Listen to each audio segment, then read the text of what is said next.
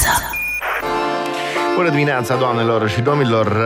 Cezarul ne dă ce al Cezarului, Dr. Cezar imediat în studio. Bună dimineața! Vorbim despre metabolismul alimentar, sau cum să-i spunem. Bună dimineața! Bună dimineața! Digestia! Digestia! Bună dimineața! 9 și 8.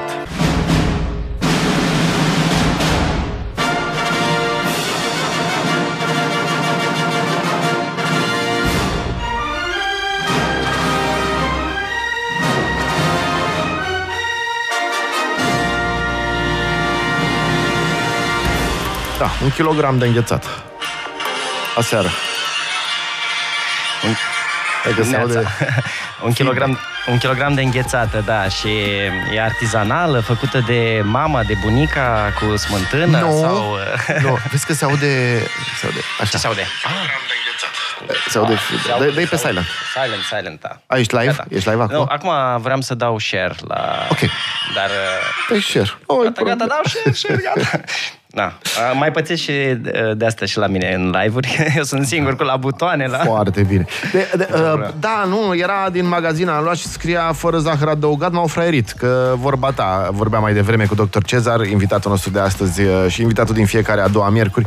Și dacă mi-au zis fără zahăr adăugat... Înseamnă că e bun. Nu mă interesează că are gluten, că are lapte praf, glutamat... Ce-ți spuneam mai devreme, pe toate etichetele, în toate produsele, scrie că n-are ceva. Adică, cumva să-ți inducă ideea că e bun. Pentru că n-are monoglutamat, dar are zahăr. Sau n-are, nu știu ce, grăsimi de alea, dar are... E prăjit în palmier, ulei de palmier. Ulei de palmier nu e chiar rău. Nu e chiar rău. Vreau să am o discută cu Gilda de foarte mult timp și după aia intrăm și intrăm în tema noastră de astăzi, digestia. Eu, de exemplu, uneori când am așa pofte, când aveam așa, mai de mult, când mâncam... Te-ai vindecat de pofte? În mare, da, dar știi ce făceam seara, așa când eram și pe stres și așa? Îmi făceam cartofi prăjiți congelați. Așa. Și eu cred că-s mai bun decât aia naturali. Nu știu, eu cred că-s mai bun decât aia naturali. Așa crezi tu. Că nu. Ies mai crocanți, ies mai ok decât aia naturali, care ies așa, moi în clăiți, în ulei. Dacă vrei cartofi prăjiți, sănătoși. Ok.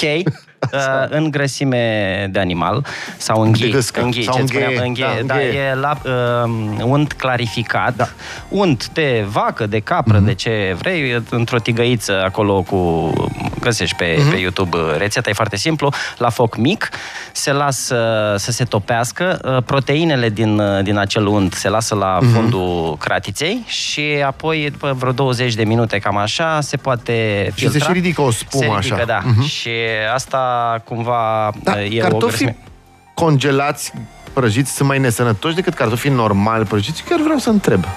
Nu, congelarea este o metodă de conservare, cred că cea mai sănătoasă metodă de conservare, dacă e rapidă. Instant, pac. De ce? Pentru că dacă am blocat moleculele de apă, le-am înghețat, procesele biologice încetează. Păi, asta e criogenia. O să ne congelăm la un moment dat și o să ne trezim în anul 3000. Și ei învie după aia, Gilda, cartofii. După aia când îi trezești învie. Tu îți iei pungă de 5 kg de cartofi. 2,5 kg. 2 kg. Și faci 2,5 kg sau îi recongelezi? Da. Că recongelarea asta... 1,5 kg împart în două, că nu sunt... Da, ți-e lene să-i cureți tu. Că-s compulsiv. Cum? Ți-e lene să-i cureți. Nu, mi se pare că sunt mai crocanți ăștia congelați. Da. Toată lumea m-a acuzat că sunt, vezi, Doamne, că nu țin cu planeta, că nu știu ce beau, că nu e sănătos. Nu cred, eu cred că sunt sănătos. Da. Fiecare cu preferințele lui. Acum... Știi ce am mai mâncat și cu asta chiar intrăm în...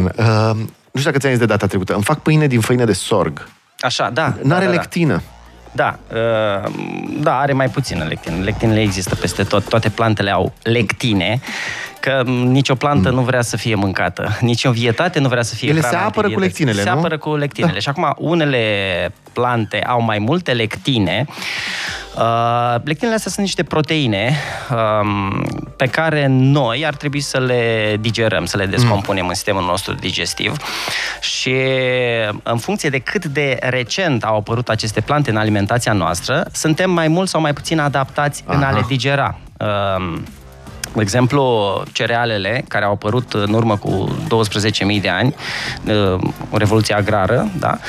Cerealele sunt, de fapt, ierburi hibridizate. Dacă ne uităm la spicul de grâu, seamănă cu spicul de iarbă. Da? Și probabil acum multe mii de ani niște oameni au zis, bă, spicul ăsta de iarbă are niște... Hai să alegem spicele cele mai mari și să le punem în pământ. Și au crescut din acele spice, din acele semințe, semințe din ce în ce mai mari. Sau le-au selectat pe bază de... Cum se face selecția genetică? Alegi și oamenii la țară puneau ceapă în pământ, alegeau arpagicul cel mai mare ca să... Așa au stricat și câinii. Așa au stricat și câinii, da. Deci procesul ăsta de hibridizare e bun. Până la urmă am ajuns aici. Dacă nu exista agricultura, și astăzi am fi stat prin pădure. Deci agricultura cu plantele care au apărut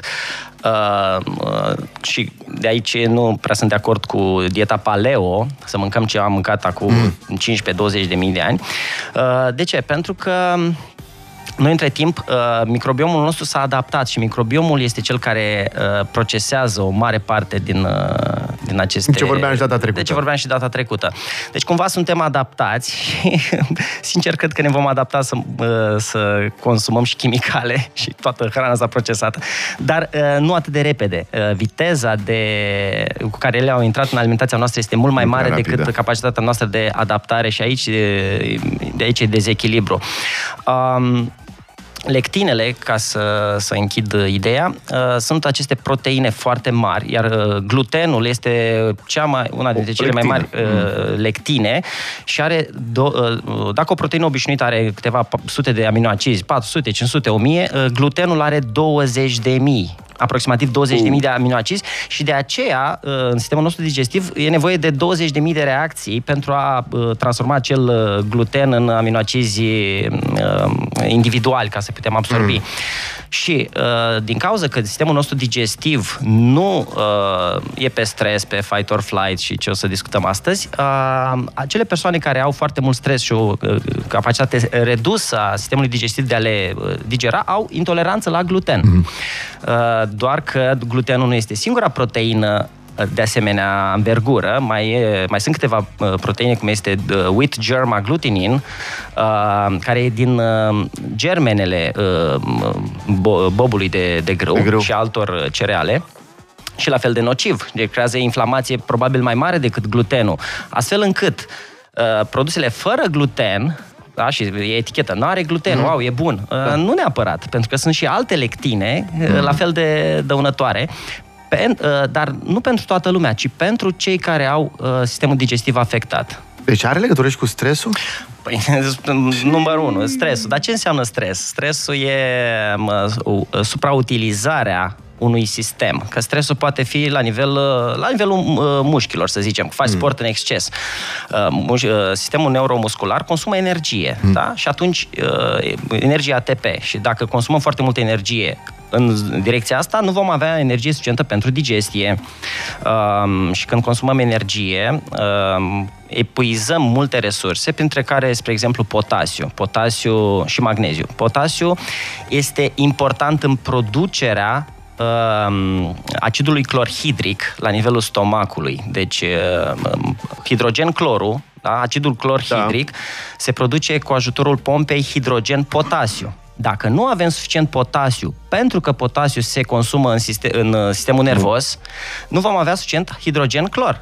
Nu vom avea acid ca să digerăm și să spargem proteinele, cum ar fi glutenul. Tu ești printre cei care sfătuiesc spre suplimentarea cu potasiu sau nu? Pentru că am auzit două versiuni aici. Unii zic că, băi, potasiu și în injecția letală, că nu-i bine. Da. Pe de altă parte, când mănânci o banană, deja ai luat 300 de miligrame de potasiu și o pastilă 99. Lumea științifică s-a pus de acord că avem nevoie de 4-5 grame de potasiu pe zi, iar oamenii ancestrali probabil aveau... 5 grame sau 400 de miligrame? 4.700, mă rog, pentru o persoană. 4.200, corect. 4.700, pe acolo, în funcție de statură, de greutate, și oamenii ancestrali puteau duce până la 10, aveau un consumul lor, pentru că consumam multe vegetale, noi am fost omnivori, mergeam la vânătoare, dar nu cam una din 10 vânători era de succes și consuma mai multe vegetale pentru că era hrană de subzistență. Și aveam o cantitate foarte mare de potasiu în alimentație, iar rinichii noștri au capacitatea să elimine excesul. Deci potasiul nu rămâne blocat. Singurele persoane care ar trebui să ferească de potasiu sunt cei cu dializă, cei cu rinichii insuficiență renală stadiu 5. Deci toate persoanele care au probleme cu rinichii, dar încă nu au ajuns în stadiu 5, au capacitatea să elimine excesul de potasiu și chiar suplimentarea cu potasiu, chiar la cei cu boală renală, este benefică și nu ar trebui să se ferească de asta. Da? Rinichii noștri au capacitatea să elimine dacă există exces, dar nu avem exces, pentru că... De ce? Potasiu este un mineral intracelular și face schimb cu sodiu. Deci sodiu este mai mult... pompele de potasiu-sodiu. Da, pompele de sodiu-potasiu. Deci potasiu este mai mult intracelular și când le facem analize, va ieși aproape de fiecare dată în valori normale, cu toate că noi avem carență majoră de potasiu. Deci potasiu este important pentru digestie și o să vin astăzi și cu câteva recomandări în acest sens pentru a îmbunătăți digestia. Legat de stres, stresul, deci acest consum energetic care pentru noi oamenii din ziua de astăzi este mult mai mult pe sistemul nerv. Stresul este dezechilibrat. Au fost niște studii în care au comparat consumul de energie la oamenii din triburi, oamenii care trăiesc în... Încă mai sunt câteva triburi, dar și ei poartă tricouri. Grupurile de control. Grupurile de control, dar și ei au fost modificați. În fine, mai sunt puțini așa pe planetă. Și li s-a măsurat nivelul energetic. Atât lor, cât și omului sedentar obișnuit din Western Civilization, ca zic așa. Și cercetătorii se așteptau ca cei oameni care toată ziua sunt la vânătoare, toată ziua se cațără prin copaci, fac sport, să zicem așa, în fiecare zi, se așteptau ca ei să aibă un consum energetic mai mare decât cei sedentari care stau la birou toată ziua și stupoarea a fost, sau mirarea a fost, că nivelul de energie era la fel. Și se întrebau, cum așa? Deci, de unde? Cum acei oameni care fac mișcare toată ziua pot să consume atâta energie cât și cei sedentari? Și explicația e următoarea. Oamenii sedentari, de fapt, consumă foarte multă energie la nivelul intestinelor, la nivelul inflamației din corp. Deci toată inflamația asta din noi, deci toate aceste substanțe care interacționează cu noi și noi trebuie să ne activăm imunitatea, să luptăm contra lor, să gestionăm așa. Consumă foarte multă energie. Deci noi consumăm multă energie în sistemul nervos, pentru că suntem bombardați de informație într-o cantitate uriașă, și în sistemul digestiv. Deci acolo ne epuizează, deci consumăm foarte multă energie în felul ăsta. Ceilalți au un consum de energie echilibrat, mai mult în zona activității fizice și așa mai departe. Noi consumăm foarte mult potasiu, foarte mult magneziu și în alimentație nu-l avem atât de cât ar trebui, nu mâncăm suficiente vegetale, microbiomul este afectat, digestia, din această cauză digestia fiind afectată, mâncăm mult și ne hrănim puțin. Deci oamenii pe planetă în ziua de astăzi mănâncă probabil... Și elimină monstruos ceea ce n-am digerat. Deci avem digestia foarte ineficientă și consumăm foarte multă hrană. Deci planeta Pământ eu cred că am putea trăi 15 miliarde de oameni fără nicio problemă dacă am fi cumpătați, dacă am face post intermitent, dacă ne-am reparat digestia și cantitatea de hrană ar fi suficientă. Foarte scurtă pauză și revenim cu... Ce? Reguli? Cum ți-ai structurat? O luăm okay. Didactic. 9.23. Deci nu mâncare rece.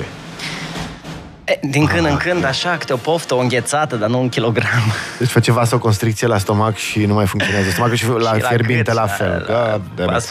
Ok, te rog. Da. Nu mai vreau să interferez. Da, să începem de la problema number one. Stresul. Deci stresul, că acum suntem stresați din diverse motive, fie regretele din trecut, automatismele, programele, fie fricile din viitor. Și astea merg mână în mână, pentru că ai lecții învățate în trecut și atunci ești înfricoșat de ce se poate întâmpla în viitor. Și dacă trăiești fie în trecut, fie în viitor, nu ești în timpul prezent. Iar în timpul prezent, să zicem că ai o farfurie de mâncare în fața ochilor. Dar din cauza că nu mai avem această recunoștință pe care orice vietate trebuie să aibă față față de hrană, da? Pentru că nicio vietate nu are mâncare asigurată. Pentru, gândește-te la un leu, la un tigru care a mâncat astăzi, da? Și stă cu burta în sus 3, 4, 5 zile sau cât stă. Următoarea masă nu este asigurată. Dacă s-a lovit la picior sau s-a accidentat, el nu mai poate vâna și moare de foame. Și atunci frica de foame este o frică ancestrală, o frică adânc sădită în ADN-ul nostru și această frică ne face să mâncăm compulsiv, ne face să fim foarte stresați din cauza că murim de foame. Da, și până la, generațiile bunicilor noștri, ce făceau bunii cu toată ziua? De dimineață până seara, erau la coasă, la câmp, cu oile, să-și adune hrana, să-și... Asta era principala activitatea omului timp de multe mii de ani. Și cumva atunci când stăteau la masă, erau recunoscători că au ce mânca și era acea rugăciune înaintea mesei, era acel moment. Deci masa era un moment special. Noi acum nu mai suntem atenți la acest lucru, pentru că luăm totul for granted, deci luăm totul, ne se cuvine, dăm o comandă, vine, nici numai că nu suntem atenți cine ne-a produs acea mâncare, cu ce energie a fost făcută acea hrană. Și aș mai spune ceva, cu cât de fapt depindem de alții să ne dea mâncare, adică de supermarket, de așa mai departe, cred că inconștient există stresul ăla, dar dacă ea nu o să ne mai dea. Da. Bunicii noștri, ce spuneai, dacă mergeau la câmp, știau, arată bine recolta anul ăsta, hai că un an suntem ok, trăiau împreună. Și vedeau semnele din timp, anul ăsta o să fie un an bun. Și această recunoștință, de fapt, când rugăciunea dinainte de masă, sau meditația, sau rugăciunea, sau conștientizarea faptului că ai ce mânca, activează parasimpaticul, da? Deci parasimpaticul stimulează secreția de acetilcolină, care activează digestia. Deci în momentul în care stai la masă, ești cumpătat și atunci începe procesul de digestie doar când pregătești mâncarea. Deci sucurile digestive încep să se producă. Dar dacă nu acordăm atenție acestui fapt și mâncăm cu gândurile în altă parte, deci sistemul digestiv funcționează, dar mintea noastră e în altă parte, în general în stres, atunci energia unde se ducă? Să se ducă la digestie sau pe fight or flight? Și atunci stăm pe simpatic, și atunci adică jumate prin și mâncăm pe fugă, nu mestecăm suficient hrana și acele bucături ajung în stomac nemestecate, nu se formează acea pastă și nu se poate amesteca bine cu sucurile digestive, care sucuri digestive nici nu s-au produs în cantitate suficientă pentru că suntem pe stres și de asemenea stomacul are nevoie de energie să producă acele contracții care să amestece hrana, dar acele contracții au nevoie, de exemplu, de calciu.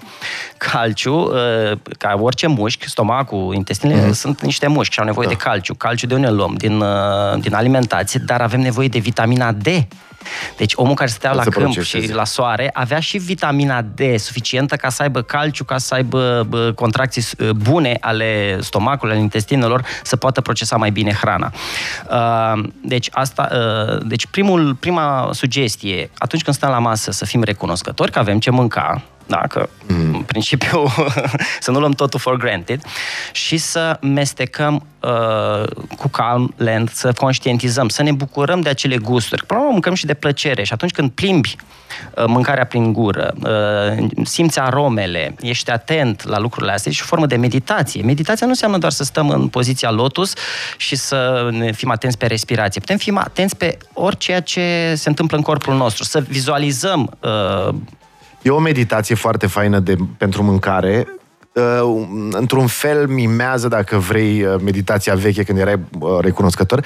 Și anume, în timp ce mestești mâncarea, mai ales dacă e de calitate, la fel și când bei vinul, să-ți imaginezi, mâncând calm și mestecând calm, să-ți imaginezi de unde a venit mâncarea aia. Adică așa cu mașina a venit la mega-ul ăla, dar înainte a venit de la niște țărani care au dus la centru de colectare și să-ți imaginezi până la terenul de pe care au venit și cum a crescut sămânța și atunci te legi de alte energia sfere. Celor oameni care au produs acea hrană. De aia eu promovez producția locală și am surse Cum locale. Crezi că se transmite științific așa energia aia? Acea energie, acea vibrație. Prin apa preia vibrația a tot ceea ce ne înconjoară. Și dacă acea mâncare a fost făcută cu o vibrație pozitivă, adică, bă, hai să pun pământul să crească roșii sănătoase, să nu pun toate chimicalele, să am grijă de consumatorii mei, că vreau să dezvolt un business. Și au apărut și chiar îi încurajez pe toți cei care vor să facă un business, o afacere, o microfermă, să o facă cât mai bio, cât mai eco. România are suficient de multe terenuri, încă stăm bine la acest capitol și se pot câștiga bani frumoși din asta, dar nu neapărat la scară mare, cu cât mărești scalezi, cu atât nu mai e bio. Nu mai e bio, dar... Ce ai face pe un teren de 5.000 de metri pătrați acum? Ce ai planta? De toate. Și animale și...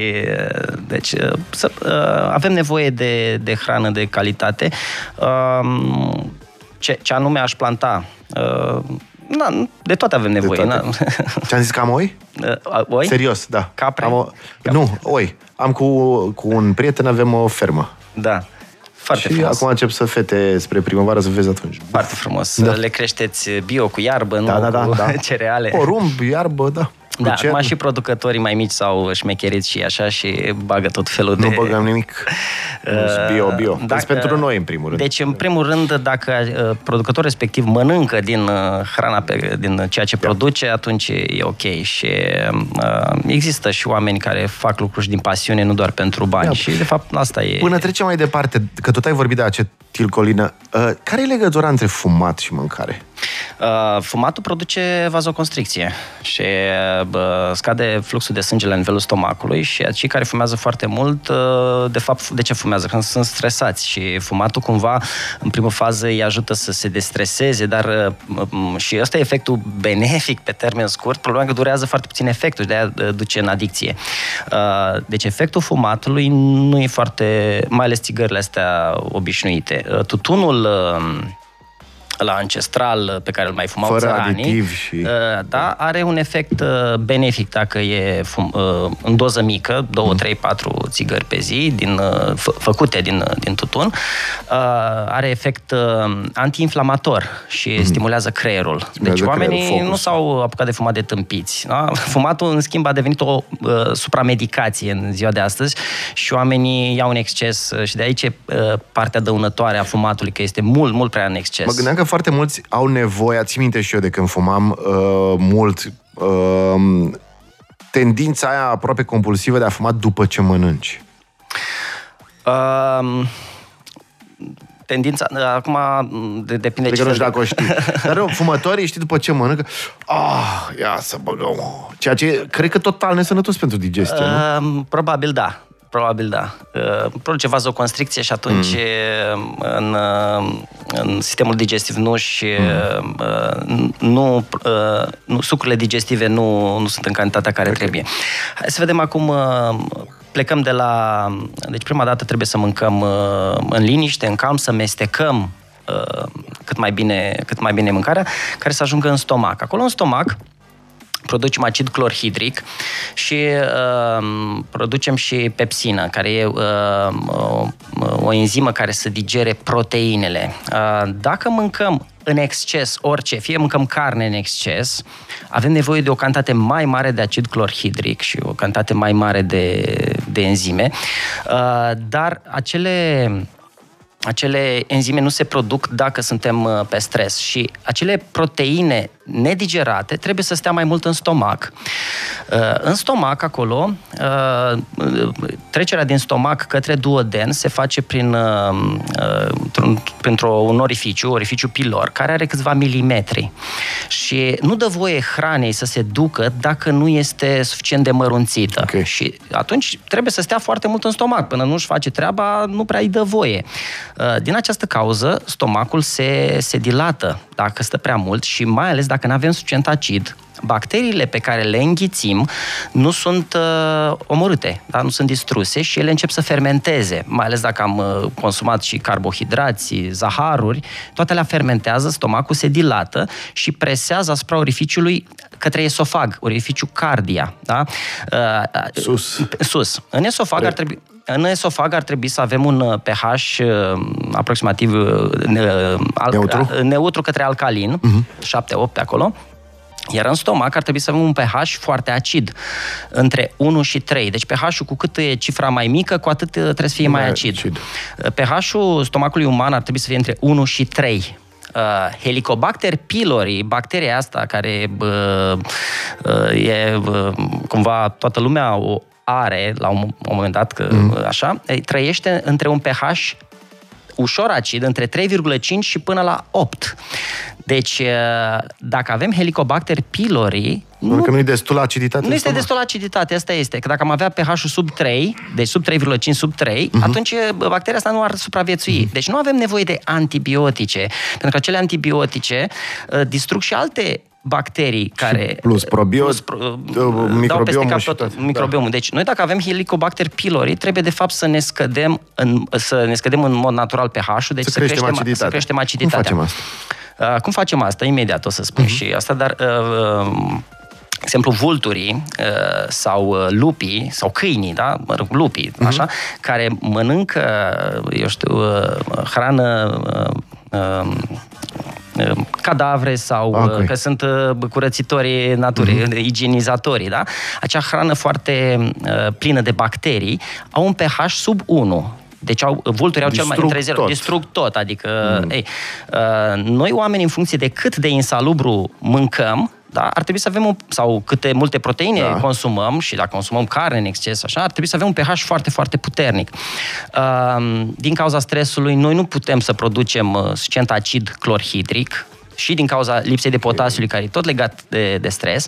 Dar mai e un aspect. La nivelul stomacului avem și o barieră protectoare, un mucus, un strat de protecție care să ne apere stomacul, deci peretele stomacului, de propriul acid pe care îl producem. Din cauza că acest mucus este, nici el nu se produce dacă avem digestia, dacă avem fluxul de sânge scăzut și dacă suntem pe fight or flight, se subțiază și atunci acele proteine vin și atacă stomacul. Acele proteine și acidul ăla care... Și acidul care nu e suficient de acid, dar tot acid este, vine și atacă. Și dacă stomacul se dilată, acel acid care nu e suficient de acid, dar tot acid este, ajunge în esofag. Iar în esofag nu avem acel mucus protector. Și atunci apar arsurile retrosternale și refluxul gastroesofagian și ne vine în dărăt, da? Pentru că orificiul nu se închide. Practic vine aciditatea mare din stomac, vine pe mediul alcalin. Aciditatea aia, dar care nu e atât de acidă. Deci e un pH să zicem, pH-ul 4 sau 5 sau 6, sau chiar, mai ales dacă oamenii beau și apă alcalină sau beau multă apă, așa, acidul ăla se diluează și mai mult. Și chiar și așa, acel acid vine pe esofag, arde și te duci la... și iei antiacide, care este o mare greșeală să iei antiacide. Pentru că îți crește alcalinitatea în stomac, crește, deci și mai rău, iar rămâne și heliobacterul. Nu poți să digeri bine, deci să iei antiacide în timp ce mănânci, îți perturbi procesul natural, deci stomacul trebuie să aibă un pH foarte acid, pentru asta este făcut. Am un prieten, fac o paranteză, care era într-o excursie și avea probleme cu stomacul și a luat Malox. Bicarbonat sau nu, foarte rău. Nu, Malox. Și a luat și se păreau foarte bune, așa, și fără... Nimeni n-a fost atent la el și a luat vreo 20 ceva, 30 de Maloxuri. Și am crezut că se ridică la cer, pentru că se făcuse un balon aici, un zeppelin. Da, pentru că aceste antiacide, de fapt, nu avem nevoie de ele, ci avem nevoie să facem pauză. Deci dacă un stomac este afectat, că avem gastrită, acel perete este inflamat. Deci el nu mai poate să producă suficient acid.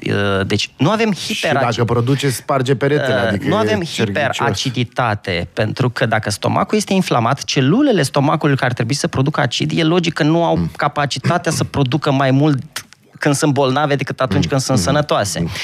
Avem nevoie de acel strat de protecție de mucus. Și ca să-l refacem, trebuie să nu-l mai atacăm.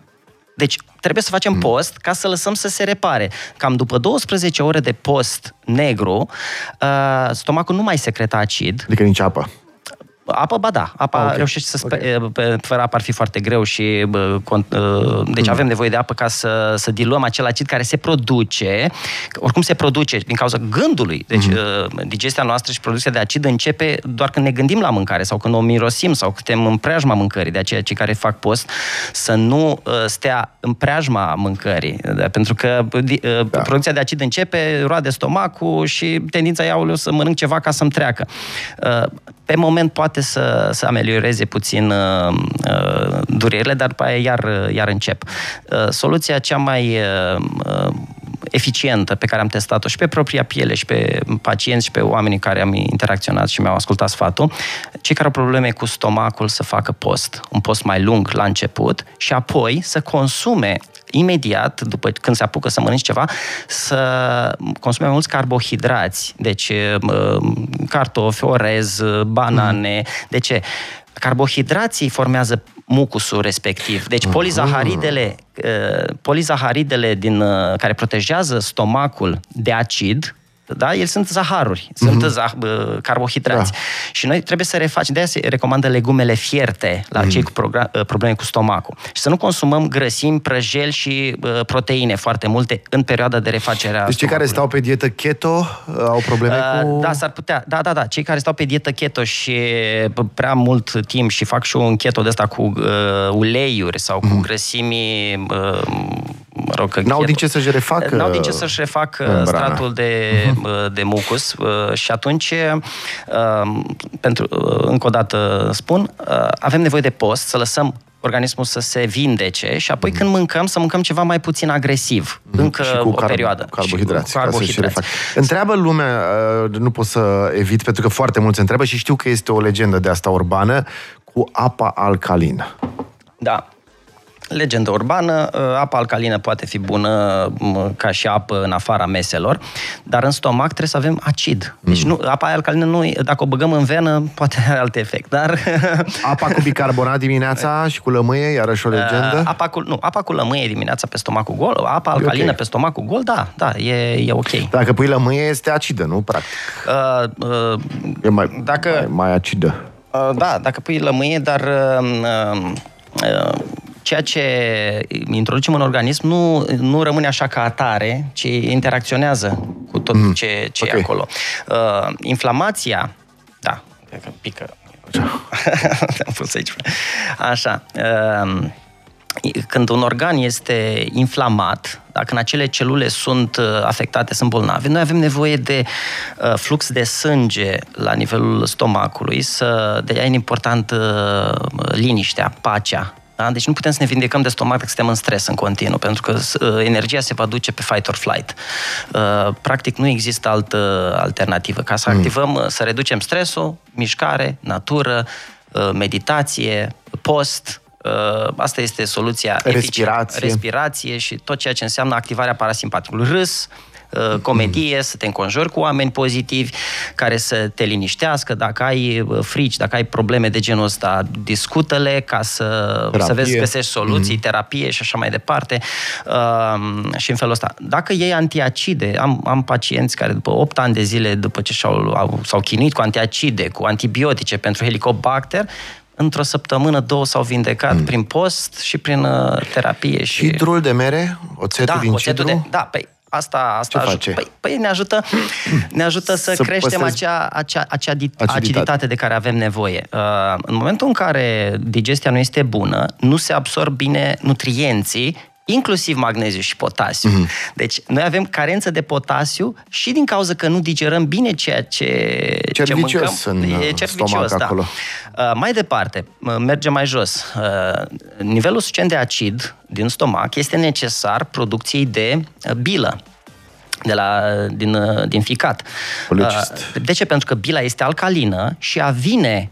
Bila este necesară pentru emulsionarea grăsimilor, pentru digestia grăsimilor și e cu atât mai multă și se secretă și se produce cu atât mai mult cu cât e mai mult acid în stomac ca să-l neutralizeze. Deci acidul din stomac ajunge în duoden, deci în stomac ar trebui să fie un pH 1,3, ajunge în duoden, iar acolo în duoden senzorii de pH stimulează producția de alcalinitate, adică din bilă. Și atunci avem și o producție mai bună de bilă, ca să neutralizeze acidul din stomac și în felul ăsta vom digera mai bine și grăsimile. Pe scurt, ce înseamnă când ai o criză de bilă, cum se zice? Când simți gust amar? Când simți gust amar înseamnă că toate orificiile astea sunt deschise și mâncarea o ia în sens invers, pentru că nu există suficientă bilă și apar acei calculi biliare apar din cauza că nu avem suficientă bilă care să-i dizolve. Da? Și asta din două motive. Avem bila primară produsă de către ficat, dar dacă ficatul este gras, dacă ficatul este deja obosit, și cum tratăm ficatul gras? Tot prin post. Da? Deci trebuie să decongestionăm ficatul, să ajutăm acele celule să producă bilă suficientă. Bila se formează și din colesterol, dar își dizolvă excesul de colesterol. Colesterol care se produce și din stres. Deci, colesterolul este precursorul cortizolului. Deci, dacă suntem stresați, ne crește cortizolul produs de către organism, de către ficat. Ca să diluească și organismul cu cât avem mai mult stres, cu cât avem mai mult colesterol, ficatul nu poate să facă față, să producă bilă, pentru că nu avem nici suficient acid care să stimuleze bila, da? Da. Și atunci nu vom digera bine grăsimile. Grăsimile mai departe rămân nedigerate, ajung în intestin și asta poate să cauzeze scaune moi și încă un lucru, deficit de vitamine liposolubile, vitamina A, E, D, K, care au nevoie de bilă pentru a fi bine absorbite. Au nevoie de grăsime. Da. Deci dacă nu avem acid în stomac, nu digerăm bine proteinele, nu digerăm bine nici grăsimile. Da? Și atunci facem și carență de micro și macronutrienți. Mai departe, pancreasul, enzimele, sucurile pancreatice sunt cele care definitivează, și intestinul produce enzime. Acolo e cea mai mare cantitate de substanțe care ne ajută la digestie, dar pancreasul, dacă este obosit din cauza producției exagerate de insulină, da, pentru că mâncăm mult zahăr și atunci... Adică toți carbohidrații cer insulină. Toți carbohidrații, dar mai ales carbohidrații simpli. Carbohidrații ăștia care se absorb rapid, pentru că carbohidrații nu au nevoie de atât de multe enzime precum proteinele sau grăsimile. Deci nu au nevoie de atât de multe substanțe pentru digestie. Se digeră mult mai ușor și ajungem să acumulăm în noi foarte multe zaharuri în condițiile unei digestii afectate. Corpul se simte, când digestia este afectată, avem nutrienții scăzuți în corp, mâncăm mult, ne hrănim puțin, dar în noi intră mai ușor zaharurile. Da? Ele se asimilează mai mult și din cauza că nu avem nutrienți, crește senzația de foame, mâncăm din ce în ce mai mult, dar tot carbohidrați absorbim mai ușor.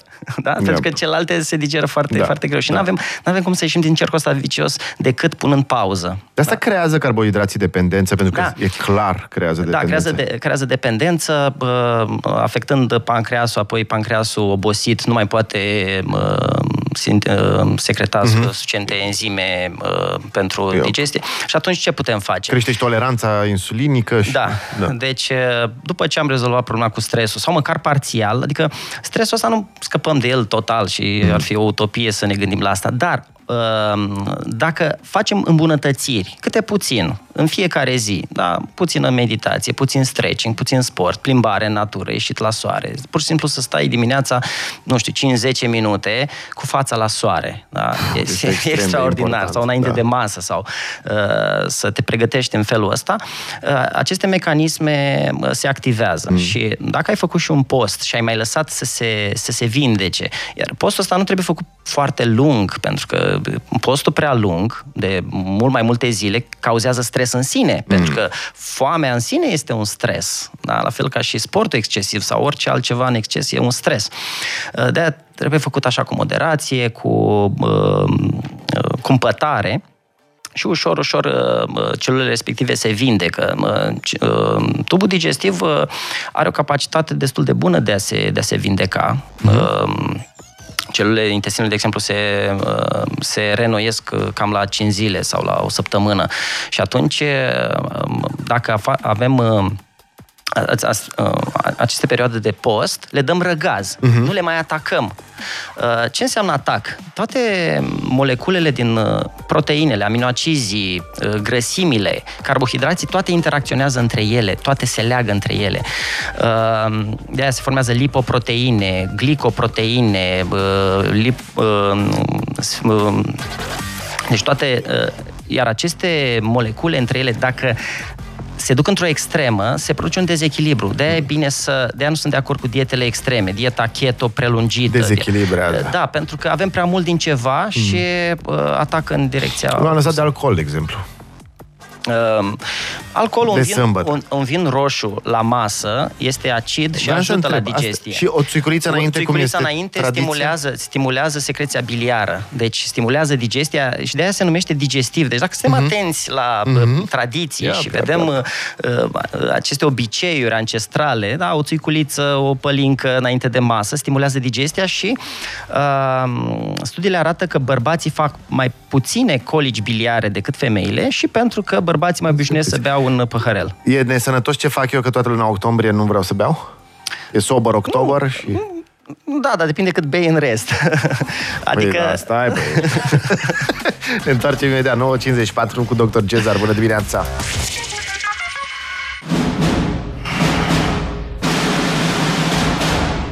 Odată, când o să avem timp, să-ți povestesc cum am scăpat pentru totdeauna de problemele cu stomacul, și o să râdeți de mine, dar trebuie să povestesc, o ședință șamanică. Un șaman din state, Vernon, șaman de câteva generații, adică pieile roșii, șaman, și care, într-o ședință, mi-a scos ceea ce ei numesc spirite, etc., noi numim traume transgeneraționale, blocaje, etc., și mi-a scos de acolo și din acel moment. Și știi cum a fost? M-a învățat să urlu. Da. Eu eram atât de bine crescut că mi-era jenă să urlu la cineva. Sunt bune concertele, iar participarea la concerte prelungește viața cam cu 8 ani în anumite studii. De-aia să mergem la concerte, la festivaluri. Dar restul de la concerte nu scade 8 ani. Adică... Să mergem la meciuri, să urlăm, să țipăm, să scoatem excesul. Să plângem. Bărbații ci că nu plâng. Păi de-aia se îmbolnăvesc de gastrită, pentru că nu eliminăm excesul de cortizol și adrenalină, care se elimină și prin lacrimi. Da? Așa încât dacă mai urlăm... Prin convulsiile plânsului, că e acolo... În zona abdomenului este zona puterii, da? Deci aia e foarte important. Har, da. Și dacă acolo simțim că nu avem controlul, se îmbolnăvește stomacul, se îmbolnăvește ficatul, dorința asta de control, obsesia asta, și ar trebui să mai lăsăm lucrurile care nu țin de noi, să le mai lăsăm în voia sorții. Dar e greu că acolo sunt toate amenințările astea bazice, ai suprarenale, adrenalina, adică orice te sperie începe acolo. Pentru adrenalină, pentru excesul de cortizol, de stres, ashwagandha este o rădăcină, este o plantă și care se poate lua ca și supliment pentru... Este adaptogen al glandelor suprarenale. Ce înseamnă adaptogen? Le ajută să funcționeze mai bine și să nu fim... să ne adaptăm la stres. Și vitaminele din grupul B, B1, care se găsesc în drojdia nutritivă. Drojdia nutritivă inactivă, ca și supliment, ne ajută să ne calmăm, să ne liniștim. De asemenea, ce mai recomand pentru persoane cu probleme digestive? Clorura de potasiu, da? Suplimente cu clorură de potasiu, 1, 2, 3 grame pe zi. De asemenea, suplimentele cu magneziu, dar aici magneziu poate crea anumite probleme. De aceea, cel mai bine hrana naturală care să conțină potasiu. Ashwagandha, grijă mare, care duce la probleme cu sistemul sexual. Da. În sensul că ai prea multe erecții. Da, așa este. Și trebuie consumată într-un context frumos. Aia se supără. Și... Da. Putem suplimenta atunci când, dacă avem probleme cu stomacul și atunci când mâncăm ceva proteine, cu oțet de mere sau cu betaină hidroclorică, pentru a suplimenta acidul. Deci betaină hidroclorică și oțet de mere, dar nu în stadiul activ al gastritei, da? Deci dacă... Și luate când după masă sau când ai nevoie de aciditate, masă, nu? Când ai nevoie de aciditate și cu puțină apă, pentru că ele, oțetul trebuie să treacă prin esofag, în esofag avem pH alcalin și atunci s-ar putea să ardă. Ideal ar fi, inițial Coca-Cola a fost inventată ca și pentru a rezolva probleme digestive. Dar avea acele nuci de cola. da, care cică sunt Pavlov, absolut senzaționale. Celebrul Pavlov, da, cu câinii, el prima dată extragea acid gastric din stomacul câinilor pentru a fi folosit ca tratament pentru gastrită, pentru a da mai mult acid. Dar atenție, nu în faza activă, da? Pentru că întâi trebuie să reparăm acel mucus, cum am spus mai devreme, și abia după aia să suplimentăm acidul, că dacă îi dăm acid peste un perete inflamat, nu e bine. Dr. Cezar, ce mai e neapărat de spus astăzi, pentru că este incredibil cum trece pentru bilă, pentru probleme biliare, deci am spus, avem nevoie de acid. Da. Apoi, persoanele care au bila scoasă să ia suplimente cu săruri biliare, da? Și să rezolve microbiomul, să se uită la emisiunea de data trecută, pentru că sărurile biliare se produc și de către bacteriile noastre din intestin și sunt sărurile biliare secundare. Deci cei care au bila scoasă au deficit de bilă și riscă să aibă carențe din vitaminele liposolubile pe care le-am menționat. Deci să suplimenteze cu bilă, extract de bilă bovină sau, mă rog, ce alte surse, dacă au bila scoasă, asta e. Dar și cei care colebilul are extract de bilă bovină. Așa, și, mă rog, sunt mai multe în sensul ăsta. Apoi ghimbirul ajută, frunzele de sfeclă roșie, colina ajută ficatul, iar colina se găsește în ou și în ficat. Și de multe ori am spus, dacă vrei să ai ficatul sănătos, mănâncă ou și ficat. Da? Da. Apoi, pentru a ajuta pancreasul, deci odată trebuie să facem post intermitent să scădem rezistența la insulină, iar rezistența insulină apare și producția de insulină din ficat, din pancreas, e amplificată de stres, pentru că stresul, cortizolul, duce la topirea masei musculare și transformarea lui în zahăr, iar zahărul crescut duce la creșterea insulinei, chiar dacă n-am mâncat zahăr. Deci sunt persoane care nu consumă zahăr, dar din cauza stresului își consumă musculatura și produce zahăr. Și atunci pancreasul trebuie să rezolve și acel zahăr, chiar dacă n-am mâncat zahăr. De asemenea, îndulcitori artificiali sunt extrem de nocivi. De exemplu, în înghețata în care zice fără zahăr adăugat, se poate să fie un kilogram. Dar ai mâncat-o compulsiv, că puteai să-ți bucuri simțurile dacă mâncai mai atent. Da, m-am uitat la un film prost, la Blondă, cu Marilyn Monroe, atât de prost e făcut că m-a enervat și de stres am mâncat un kilogram de înghețat. Dr. Cezar, ce mai e absolut necesar astăzi de spus? Persoanele cu probleme cu intestinul inflamat să evite o perioadă, deci o perioadă, nu forever, alimentele profund inflamatorii, cerealele integrale. Deci, atenție la cereale integrale. Au mai multe lectine decât așa. O pâine care poate fi consumată, este pâinea cu maia, pentru că maiaua, procedeul tradițional de fermentare a glutenului, deci dizolvă digeră acel gluten cu 20.000 de aminoacizi, îi porționează mai bine și nu vor mai fi atât de nocivi. Deci o pâine albă cu maia, că de-aia a apărut făina albă. De ce am dat tărâțele, le-am aruncat sau le-am dat la animale? Ca să le îngrășăm, să le creăm intestin inflamat la animale, să se îngrașe animalele de asta. Pe bune! De ce a apărut orezul alb? Deci orezul alb în Asia era mult mai scump decât orezul integral. De ce? Pentru că nu te gândești, nu? De ce să arunci ceva, să dai la o parte ceva, da? Pentru că conțin lectine. La fel leguminoasele, fasolea, da? Conține foarte multe lectine. Aici e o discuție foarte largă, pentru că, de exemplu, toate tecile alea pe care le dăm afară și de pe orez și de pe grâu și așa, sunt și antiinflamatori. Sunt și antiinflamatori, dar trebuie să avem digestia bună, să avem suficient acid și calm și deci că nu se pot rezolva toate problemele deodată. Da? Nu putem ține un post de nu știu câte zile și gata, s-a reparat totul. Avem nevoie să ne și hrănim. Da. Dar în această perioadă cât încă ne mai reparăm, ar fi bine să evităm alimentele profund inflamatorii, deci cereale integrale, leguminoasele și solanaceile, roșii, vinete, ardei, mai ales semințele lor.